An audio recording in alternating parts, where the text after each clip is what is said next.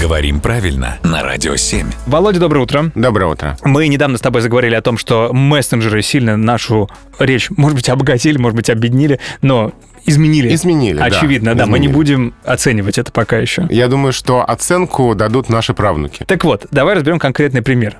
Почему, например, странно в мессенджерах просто приветствовать кого-то, не переходя к делу непосредственно? Потому что мы же в диалоге видим человека впервые, говорим «привет», потом «как дела?».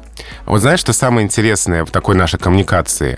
Что какие-то этикетные правила, какие-то установки, они формируются вот прямо на наших глазах. Мы все в этом участвуем.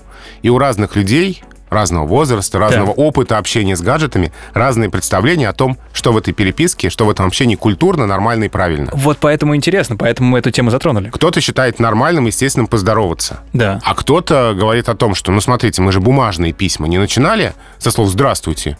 Зачем мы здесь здороваемся? И носители языка старшего возраста как раз вот не приемлют обращение «здравствуйте». А для более молодых людей неестественно не поздороваться. Как же так? Начинает коммуникацию не сказать «привет», не сказать «здравствуй». Вот, поэтому здесь нет такого единого ответа. А кто-то действительно начинает «привет», и в этом же сообщении сразу изложение... Мне нужно денег в долг. Да.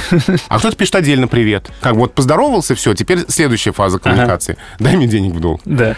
Опять же, здесь нет единого подхода. У всех свои представления прекрасно.